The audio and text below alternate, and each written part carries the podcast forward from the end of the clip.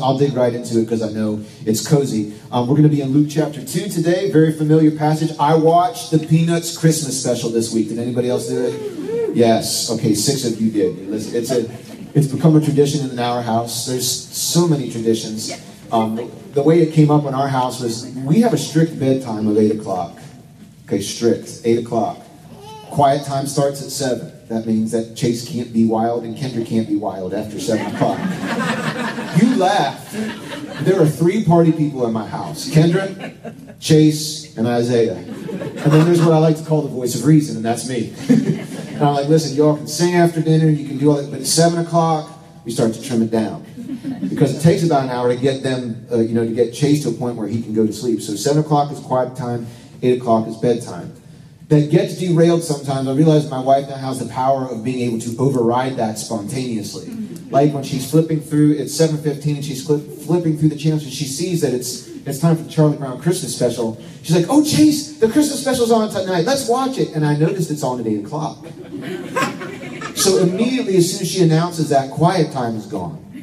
Because now, you know, now the Vince Guaraldi trio is playing throughout the living room. And so Yes, we watched Charlie Brown Christmas special. Fortunately, I was able to stop it at 8:35 before the second one started, and so we rather than having to go till nine, we got to 8:35. But we did watch the Charlie Brown Christmas special. I did get to watch Linus quote our scripture day, which we won't show on video this week because I'm told that it might be showing up next week. If I, okay, so so just imagine that I'm Linus. I've got the hair for it. So actually, you guys more than me. We're going to be reading from Luke chapter 2. We're in the series called Vintage Christmas what we're doing is we're going back through a story that for most of us is very, very, very familiar, but we're slowing down and taking a couple of the details of the story, putting them under the microscope, and zooming in and saying, maybe if I just slow down a little bit and look a little more closely at a couple of these details that maybe seem really familiar to me, maybe something different will pop out this time and I'll see it differently. And I will tell you, I've been a pastor for 19 years, 10 years as a youth pastor, and then this happened and I retired. So then, uh, you know, four years as an executive pastor, five years as your pastor here at Echo. I went back through my, and I keep an archive of all my sermons digitally, and I went back in. I preached on the manger six times. it's like, how many more things can you pull out of the manger story? I mean, there's really, it's not written about through all the Bible. And I thought, man, I, I've pretty much pulled out everything I can. But I have to tell you honestly, the Holy Spirit dealt with me about part of the story this time that I had never seen before. And um, I want to give that part to you today because it is so powerfully it's convicted me. It's challenged me. I will, almost, I will tell you, it has sharpened the purpose of my whole life um, over these last two weeks. I've been looking at this, so I, I want to bring that out to you this morning. Let's. I, I was going to say let's read together. That might not work. Uh, I'll read out loud to you. Luke chapter two, verses seven through twelve. And she brought, brought forth her firstborn son wrapped them in swaddling cloths, laid them in a manger because there was no room for them in the inn. Now there were in the same country shepherds living out in the fields, keeping watch over their flock by night. We'll talk about them next week. And behold, an angel of the Lord stood before them, and the glory of the Lord shone around them, and they were greatly afraid. Then the angel said to them, Don't be afraid, for behold, I bring you good tidings of great joy, which will be to all people. For there is born to you this day in the city of David a Savior who is Christ the Lord, and this will be the sign to you. We, we rolled this out last week. There's three parts to the sign. You'll find a baby wrapped in swaddling cloths lying in a manger. So last week we tackled the first two parts. We talked about what we were trying to figure out why did Jesus come as a baby? He could have come in any different way, as a superhero, as a powerful king, as a military leader. Why a baby? We talked about that last week. Why swaddling cloths? Why is that detail even kept in the story?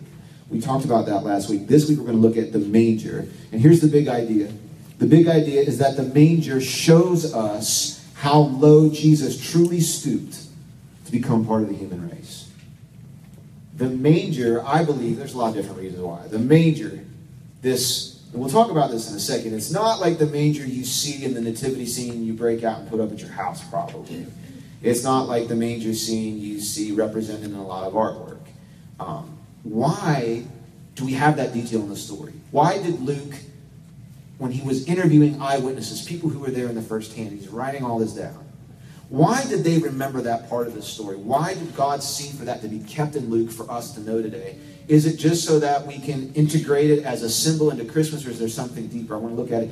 I believe one of the things that shows us is how far Jesus stooped, how much rank he really gave up to come down to earth. And there's a there's a there's a companion verse that I have to share with this from Philippians chapter two that Paul kind of fills in some of the blanks for us. And um, let me read it to you Philippians 2 7. There's interesting terminology here. We are going to come back to this passage at some point in 2018 because I want to teach about privilege. And uh, I want to teach some more things about that. But it's interesting. There's some interesting words in here that you even hear in the news right now if you, if you listen closely. Here's what Paul says Philippians 2. You must have the same attitude that Christ Jesus has. When he says you, who's he talking to? Tristan says, me. He's talking to, yeah, he's talking to the Christian leaders. So if you're a Christian, and you lead, he's talking to you. He says, You must have the same attitude Jesus has had. Though he was God, he did not think of equality with God as something to cling to. Instead, he gave up his divine privileges. Here it says Jesus had privilege. And he had a choice. He had a choice to hold on to his privilege and stay in heaven or he could give up his privileges and empty himself. He could relinquish the privilege that he had, the good little life that he had. He had a perfect life to come to earth. And not just to come to earth, but to come to earth as a baby. Not just as a baby, but as a poor baby, a forgotten baby, wrapped in scraps of linen, placed in a very dangerous, very dirty feeding trough because nowhere else in the world would make room for him. And he was the owner, the contractor, the builder, the architect of it all and they wouldn't even give him a place to stay in his own house, in his own creation. He says instead he gave it up. He took the humble position of a slave and was born as a human being. So what God, what is God trying to show us about Jesus by including this detail in, in of, about his first bed, his first crib in the narrative of his birth? I'll show you two things. I'll give them both to you at once. His humility and his future. There's more than this. There's more than this. But I want to give you the very uh, highly concentrated, condensed explanation of these two things. I think God's trying to show you two things about Jesus here how humble he was. But he's also trying to show us something about his future. So, what, what do I mean by his humility? Jesus leaves, I don't even know if you could use the word wealth to describe what he has, right? It's all his. He leaves that voluntarily. And he is born into not even a close approximation of wealth. He's born into extreme poverty and facing the indifference of mankind. Here's the struggle we have with this story. One problem we have when we talk about manger is that for most of us, we didn't grow up with a manger laying around the house. I don't know if any of you have brought a newborn baby in the world and you were planning the nursery. Did you think about putting a manger in there? Sometimes your kids might be misbehaving. You might like to construct one. So growing up, like when I, I had the church version of what a manger was, which was this cool little wooden box, right, that we that we kept in one of the storage rooms. And every year when the kids did their Christmas show, we'd bring out the nice wood box and it was sanded really nice and it was stained really beautifully. And we put a little hay in there, but then we'd want to put like a real baby in there. And we wouldn't put anybody's real baby on hay. So then we'd like line it with blankets and all kinds of other things to make it soft and comfy, and we'd shine spotlights on it. You know, and the light would come up, and the baby, who would probably give them a lot of like baby ibuprofen right before they do anything, so they're not like screaming. And, you know, and the, and the choir sings, lights come up, and it's so reverent, and it glows, and it's holy, and it's memorable, and it's nothing like a manger. It's nothing like a manger. I had the privilege of traveling to Israel a couple years ago. James is going to be going next year. And, and uh, on an aside, I would love to lead an echo trip to Israel um, at some point. Not, I mean, not like take you around Israel myself, like hire a guide to take us around. But um, it was a it was a major investment. But it is absolutely um, you come home with such a better Bible. It's an amazing experience. Uh, we're walking around one day, and our guide says, you know, we're walking through some uh, these ruins that they're excavating. Um, it was actually over near. It was over near. Um, trying to get my bearings now. It was it was in the Valley of Armageddon actually, which is kind of creepy. But we're in the Valley of Armageddon, and we're going through this uh, thing where archaeologists are working and they're doing a dig, and there's this. There's like this large stone slab with circle with rocks that they're dusting off, and he says now, he said, I want to show you what this is. And we're just looking like this large stone slab, like a part of a countertop, like out of your, you know, out of your kitchen, look like just lined with rocks around the outside. That's a manger, he says. And I mean, this guy is full-blooded Jew, not a messianic Jew, believes that Jesus existed, but not that he was Messiah. And he says to us, he says, this would have been the type of a manger that the Christ was laid into, that Jesus was laid in. He said, because in that part of Bethlehem where Jesus was born, they would not have had the wood or the tree sort to be able to source the type of manger you and I think. He would have literally be put in this, and it's right next to a cave. And really, what a manger was, kind of back in the day in that part of town, was it was it was a trough where they would feed animals, it was stone, surrounded by stone, right outside of a cave. So, Jesus, you have to get the imagery here. I don't want to get too far to the next point. He agrees to come to earth and not be placed in a nice warm home, not be placed. He is placed on a slab of cold stone that is not sanitized. Okay? Some of us don't even, you know, like when we had our babies, like we did not let other human beings around them for a while.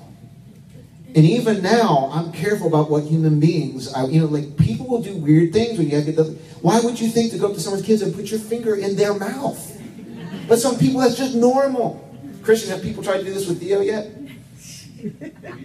Maybe once or twice. You don't want any guilty parties in the room. Okay, so you don't want to say anything. I understand. I understand. It's okay. It's okay. We won't call you out. Um, you understand. Do you see how the King of the universe, that John chapter 1 says he was the Word and the Word was with God in the beginning?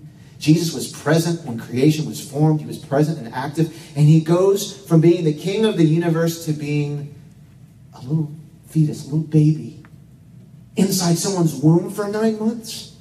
And then he comes in the world and he's placed in a trough. And, you know, we want to say, well, you know, the cows and everything, they were just lowing. they're just watching. Whatever that means. You know what they're doing? They're going to eat. You're having to keep an eye on your baby that your baby doesn't get bit by an animal. This is what's going on here. And when I look at Christmas, I think the White Marsh Avenue. I think Christmas lights. I think people ice skating.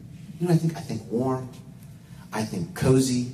I think joy. I think jingle bells. I think hot chocolate. I think and I think all these wonderful things that Christmas is to us. And none of those things were in that story.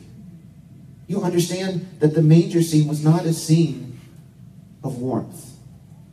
It was not a scene of safety. It was not a scene where it was cozy.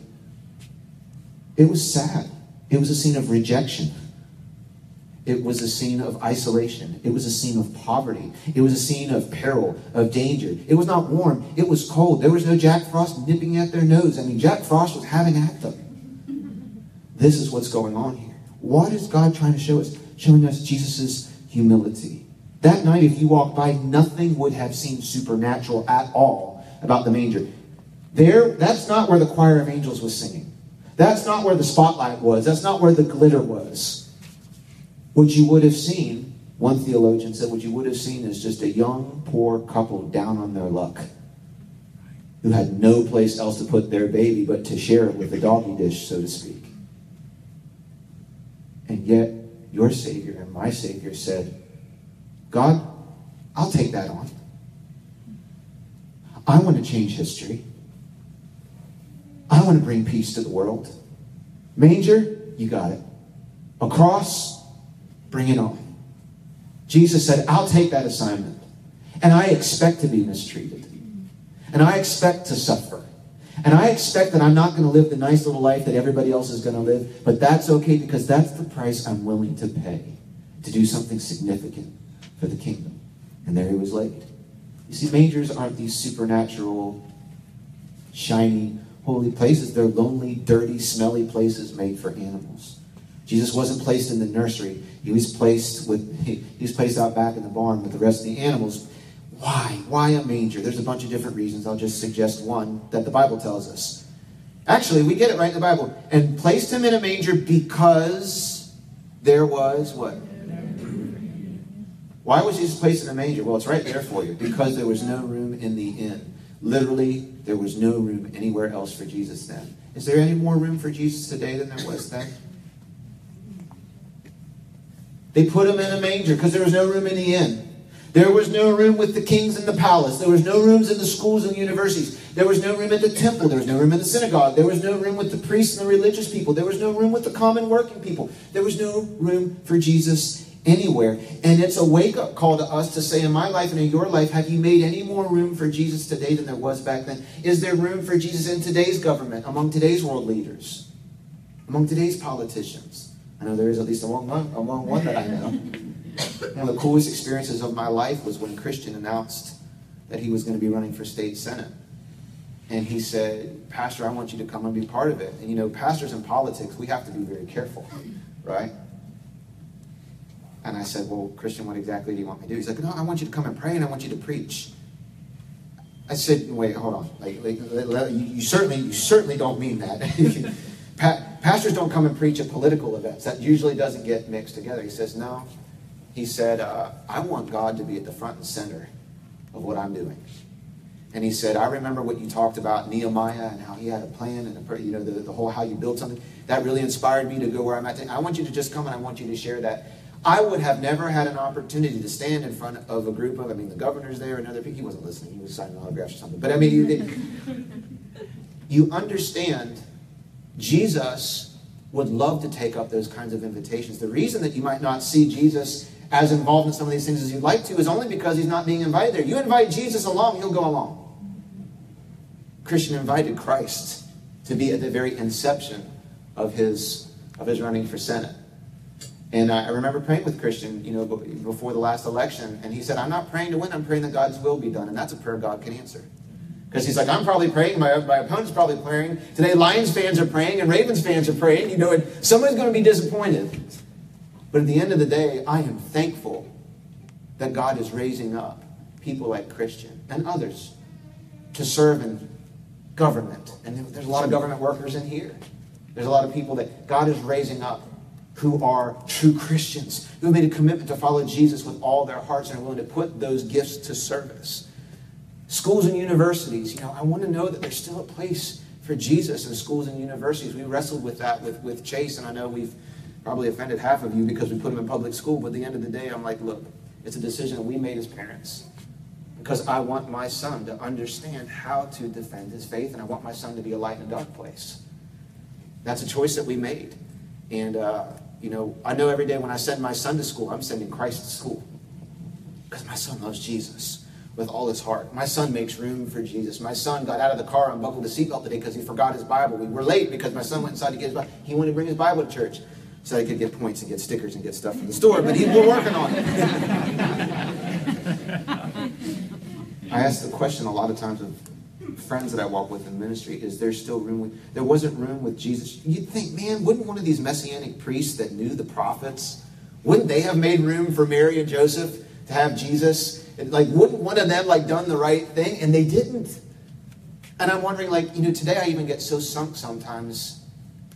It's not the it's not the rule. It's more the exception when I'm around some of my colleagues in ministry, and I'm like, we talk about all kinds of things, but why can't we talk about the Lord and what He's doing? I remember recently I was traveling with a bunch of people from other churches, and I spoke with someone who I've known for 20 years, um, kind of like a mentor pastor to me, and I, and I had a moment to talk to him, and I just said, hey man, what are you reading right now? Are you reading anything good that would really be inspiring to me in my journey? He said, well, probably what I'm reading you wouldn't want to read anyway. I was like, oh, no, no, no, no, try me. I was like, I, I know I'm not as smart as you, but I think you tell, I'm thinking, he's, he's, well, I'm reading a lot of Stephen King.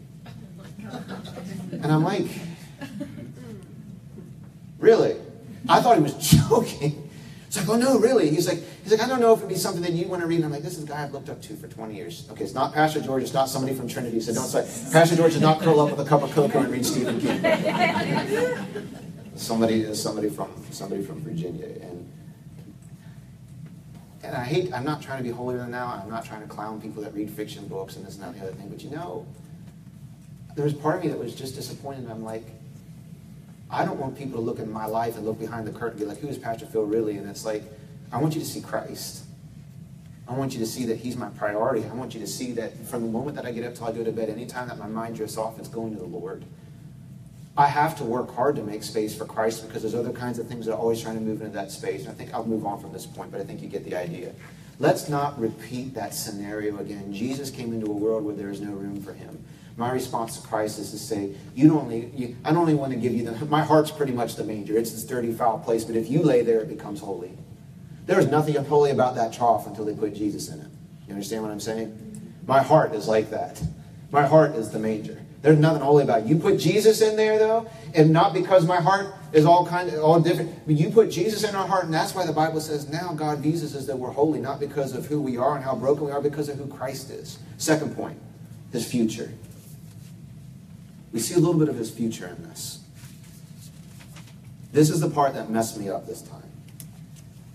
There's not really a whole lot to say, but it just it seemed very appropriate to me at this season in my life. If life is a university, this is the semester I'm in. And it's probably more than a 16 semester story. It's a long, long, long story. But we see that already at his birth, Jesus is bearing a cross only a baby could bear, to be wrapped in linens and placed in a cave. Do you see, I don't want to say the irony. Jesus comes into the world, and what's he wrapped in?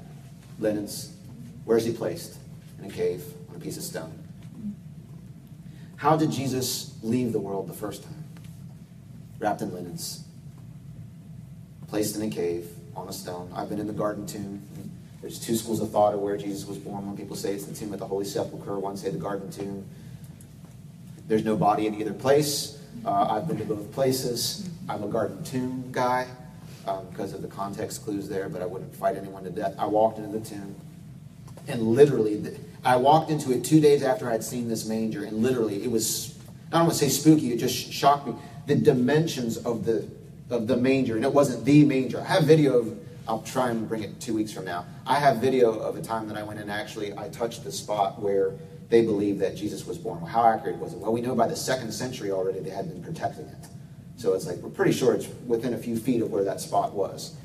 But when I saw this manger, that I told you about in the Valley of Armageddon, its dimensions were almost exactly the same as this hewn out part of the cave where they believed Jesus' body was laid to rest. So he comes into the world wrapped in linens, isolated, alone, laid in a cave. When he's crucified on the cross, they take him down, they wrap him in linens, they lay him in a cave. There's a hint of Jesus' future already here in the manger. Jesus came to the world for one reason and one reason only. You know what that was? Don't be nervous. I'm not trying to trick you. I heard it. He came to the world to die. That's not meaning to be morbid, but you understand? To a lot of us, that's like a shock and a surprise and a depressing thought. Jesus knew that before he came here. He knew his assignment. And he said, I'm in. I'm in for that quest. I am in for that adventure. It's like God the Father goes to his son and says, I have a quest for you. I need you to make peace between me and our creation. I need you to go to earth. I need you to go to earth in this particular form. You're going to be a baby. You're going to grow up poor. You're going to be betrayed by people you pour your life out for. You're going to be lonely. You're going to be crucified. You're going to die alone. You're going to be buried and raised. He's rolling out the whole plan to Jesus, and it's not a pretty story.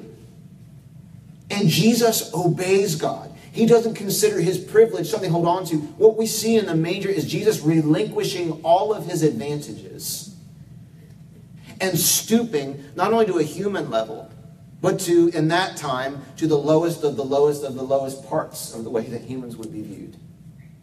He did it willingly. That's what Philippians 2 7 means when it says he made himself nothing. He took on the very nature of a servant, being made in human likeness. Nothing about Jesus appeared supernatural. There were no halos, okay?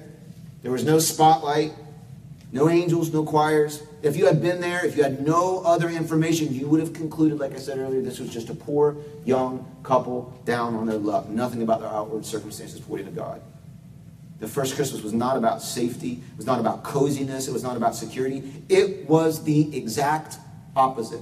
It was about danger, it was about peril, it was about discomfort, it was about isolation.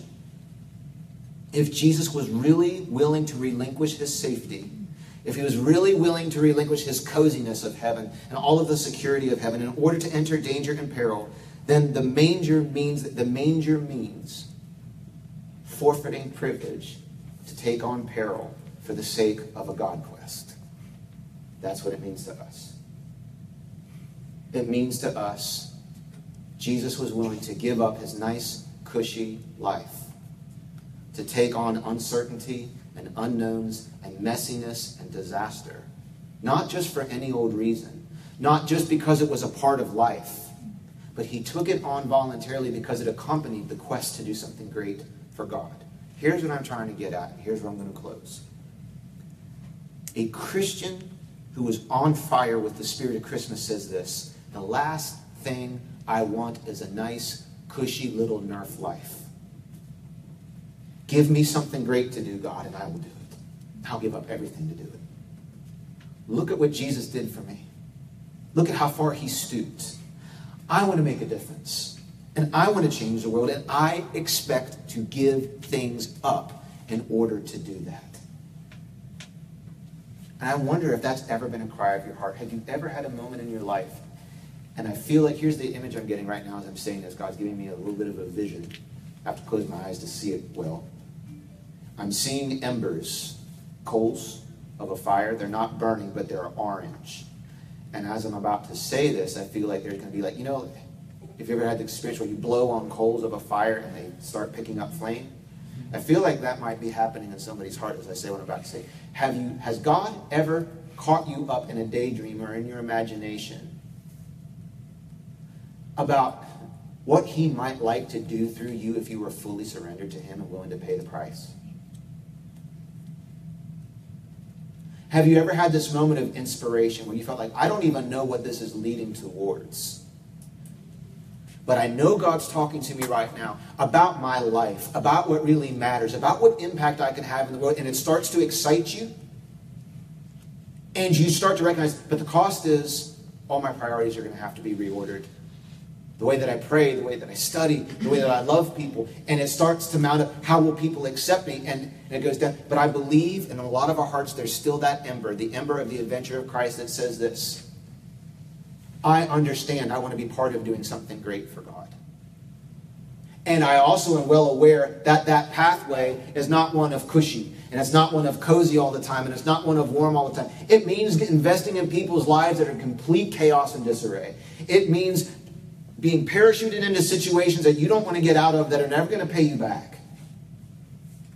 It means showing kindness and mercy to people who may not even feel like you may not even feel like they deserve it. And there may it means it means forfeiting getting credit for things that you do and taking blame for things that you never did.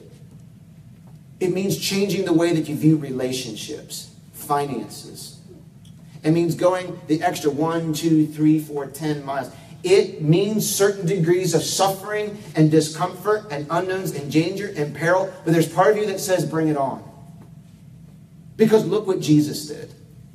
Jesus said, I'll give up everything I have here in heaven, and I will go and I will take on danger and uncertainty and peril and discomfort, and I will do it because I want to be on the front lines, and I know those things go with it. And you know what Christmas does for me too?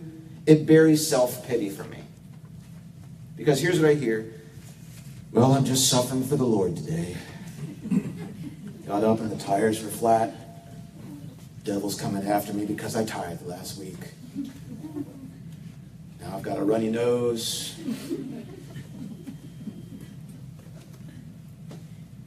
Got charged extra interest on my credit card because I forgot to pay it because the devil ruined my memory. and I walk around with a lot of Christians who are paying a price and they like com- we compare each other's boo-boos, right? Well, you think you've got it bad, you've suffered for the Lord. Let me tell you my story. 70 long years. You're 35. I know, I suffered a lot, you know. Can I tell you that has no place in following Christ? Because there is a difference. There is trouble that life has for everybody, whether you know Jesus or not.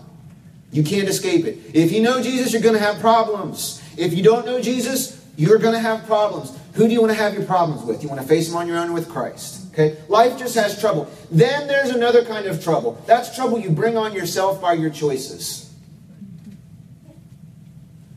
And some of those things are called consequences. You make bad decisions and guess what? There's bad consequences. And usually, what happens for people who have any type of God consciousness is they go make a bad decision, and when the consequence comes, they run to Jesus asking Him to, to, to give them a get out of jail free from their consequences. That's not how it works either. Consequence is called discipline. There's consequences for a reason. They're to be that unpleasant that they, they taste so bad in our mouth we never do them again. That wasn't in your notes, that's just extra bonus for free. But here's what I'm saying there's another type of trouble and difficulty. That's one that says, I want to get to that mountaintop, and to get there, I'm going to have to go through all this trouble and difficulty. I could go down this path and walk around the mountain and take pictures and never get there, but this path is nice and level and smooth, or I can go that way. And that way is going to be difficult. There's going to be sweat and maybe some turned ankles and some frustration and some difficulty. But it's also going to be rewarded by these moments where I see that I really am making a difference, where I really am seeing that my life is mattering about something that's eternal. And what I see at the manger, when I see the manger representing me now, is a willingness where Jesus said, I will take on all of the yuck and all of the discomfort and all the uncertainty because God is calling me to this quest. And friend, I don't know what it is that God's speaking into your heart. I don't know what your future is in Christ. I would just say this. I hope you can come to a place where you say, God, give me some great thing to do for you. Give me some great assignment. And I will give up everything. I will stoop down from whatever privilege I've been given in life if you'll show me that this is the pathway I can go to do something like that. This is the semester of my life that I'm in. I don't know if it's the semester of your life that you're in or not. But I believe some of you, when you're hearing that, you're saying, like, yeah, and it might mean something more specific to you. God is breathing on those embers and they're beginning to flow into flame again. God's speaking to you about deep things. It may not be about leaving something vocationally. It may just be an overarching theme of your life that you just say, I know that there's things that God's put in my heart to do, but up to this point, I've been unwilling to make myself uncomfortable enough to go after it. Can I encourage you to look at the manger today? Can I encourage you to look at that again through this lens of Jesus knowing full well what he was getting himself into you? For your sake, he said, I'll do it. For your sake, he said, I'll take it on. Put me on the front lines. I hope that's what you can say. If not, if you can't say that, I don't know if you're really truly hearing Christmas. What Christmas means to a Christian is not just to do something like Jesus' adventure. You actually enter his adventure, and now you're in the same story with Christ. So I'll just read what I wrote here at the end. What is your future in Christ? What does the manger show us? If you want to bring peace between people and God, or to bring peace between each other, you enter Jesus' adventure. You get involved in the lives of people who are in tremendous or disorder and disarray. When you get involved in the lives of people who are in tremendous disorder and disarray, how many of you know you begin to suffer, don't you? Sometimes you go looking for it, but most of the time, these people come looking for you. They might be related to you. They might have even brought it up at Thanksgiving dinner. When you get involved with people's lives who are in disorder and disarray, you begin to suffer. It takes an emotional toll. You get frustrated. You get drained. It costs you money you never get reimbursed for. It just happens. It's the relinquishment of comfort and safety and security in exchange. Here's the exchange for the adventure of doing something meaningful for Christ. There's nothing comfortable about sitting elbow to elbow with your best friends and people you don't know yet, but now you know really well. I know it's not comfortable and easy to sit up and tear down church every week, some of you for seven years almost. I know it's not comfortable to drop off your kids in a room with grand pianos or in a high school hallway. A little more comfortable in a hotel, but you know, we're working on it, right? This is not an entirely comfortable journey, but can I remind you, it's worth it. It is absolutely worth it. That's the exchange. If you want to do something meaningful for Christ, you have to exchange some of your safety, some of your comfort.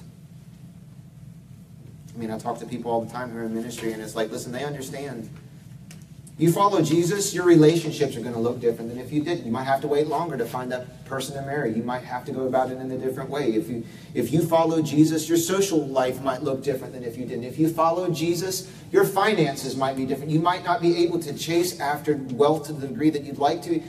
There's all kinds of different things you can lay aside. But the truth of the matter is the exchange is you get to be in part of the adventure that Jesus was part of at Christmas. And to me, that's now a new element that manger brings into my life. It means relinquishing safety, security, and all of the comforts for the adventure of following Jesus Christ. I'm going to invite our worship team to come back up front. I will slide over to the side here and not get burned by the candles. We don't have a prayer team. Well, we do have a prayer team, but the odds of you coming down front to be prayed for today are slim to none. So here's what I'm going to do as the worship team comes back. Because I like when the Holy Spirit just allows us to be fluid and flexible. I'm going to ask you to do something great. I do not mean this to embarrass you at all. This is simply for a practical reason. In just a moment, you don't have to do it right now. If you would just like prayer this morning, what I would like to be able to do is just corporately as a group, we're going to pray for those of you who need prayer. And the way we're going to do it is just invite people that are sitting near you in a moment. We're going to have you identify yourself simply in a simple way. We're going to invite people sitting near you who feel comfortable doing so. Just put a hand on your shoulder and pray over you while I pray over you as a group. This is when we're going to just minister to each other this morning.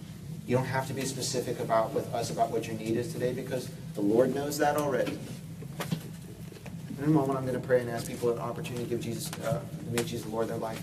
But right where you're seated right now, if you would just say, I need, I would welcome some prayer over my life today. Would you just indicate that by just lifting a hand? Don't be embarrassed. Just lift a hand. Okay, thank you. Just keep it up for a second.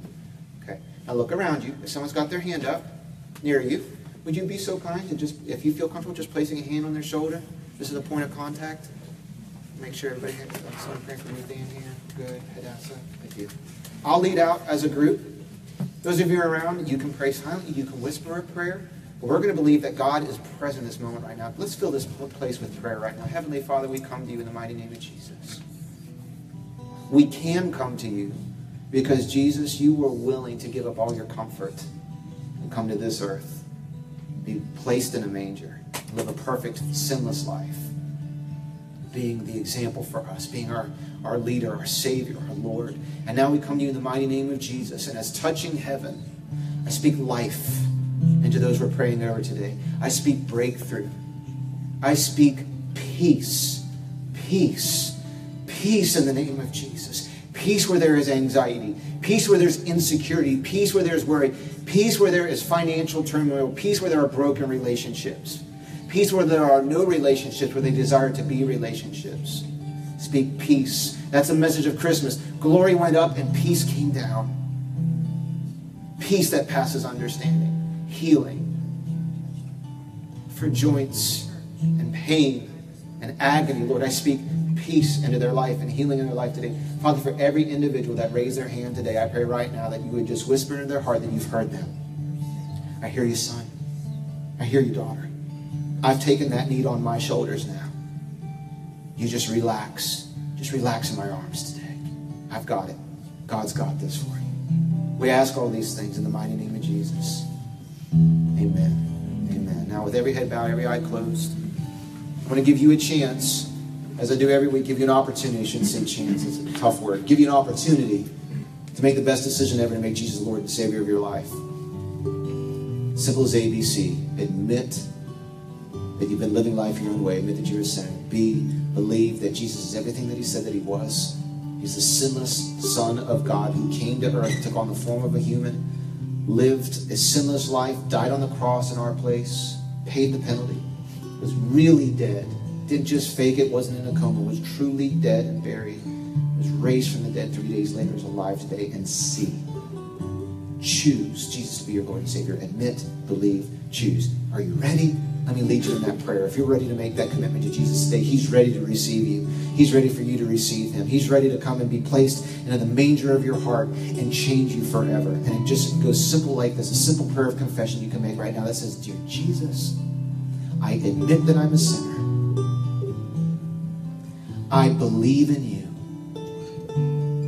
that you're God's Son, that you died on the cross in my place that you were buried, that you rose from the dead, and that you're alive today. I choose you to be my Lord, and I choose you to be my Savior. Thank you for forgiving me. And now I follow you. You're the leader, I'm your follower. Welcome into my life. In your name I pray. Amen. With every head up and every eye open. Do you remember? Maybe you don't how many of you can actually remember when you prayed that prayer for the first time? I know I do. I remember exactly where I was. Do you remember how you felt? I remember how I felt. And listen, some of us, it happened when we were young and we don't. That's the best testimony. I love this testimony. I found Jesus when I was young and I've never turned from him. I wish that was my story. I would give anything to have that be my story. I just pray that God's glorified through the mess of the life that I made. But I remember, I remember how I felt. I felt I felt like my heart was beating out of my chest, which wasn't normal for like an eight year old. I felt clean. I just felt clean and I felt alive. And I know how that feels. And I felt that today while we were worshiping. Just being close and hearing you all sing. And for most of you, that was a good thing. For others of you, it was all right. There's something special about today. There's something special about us being here. This is part of our story. This is part of what God's doing here in Perry Hall, that people who are driving by and walking by can see through these windows a group of people who love Jesus. A family that is not full, a family that will always make room for new people. So I pray that maybe today God challenged you again about this adventure that He has in front of all of us. Maybe He's challenging you personally about something you need to reorder, a simple change or repriority, reprioritization. I don't even know if that's a word, but we'll roll with it. You know, a different way of ordering your life in order that you can be more accessible and available. Maybe something you need to relinquish or just move. It might even be a good thing, but you just need to bump it down the priority list. So you can get after whatever the part of the adventure it is that God has for you. And if that flame is burning in your heart, let God breathe on that again this morning.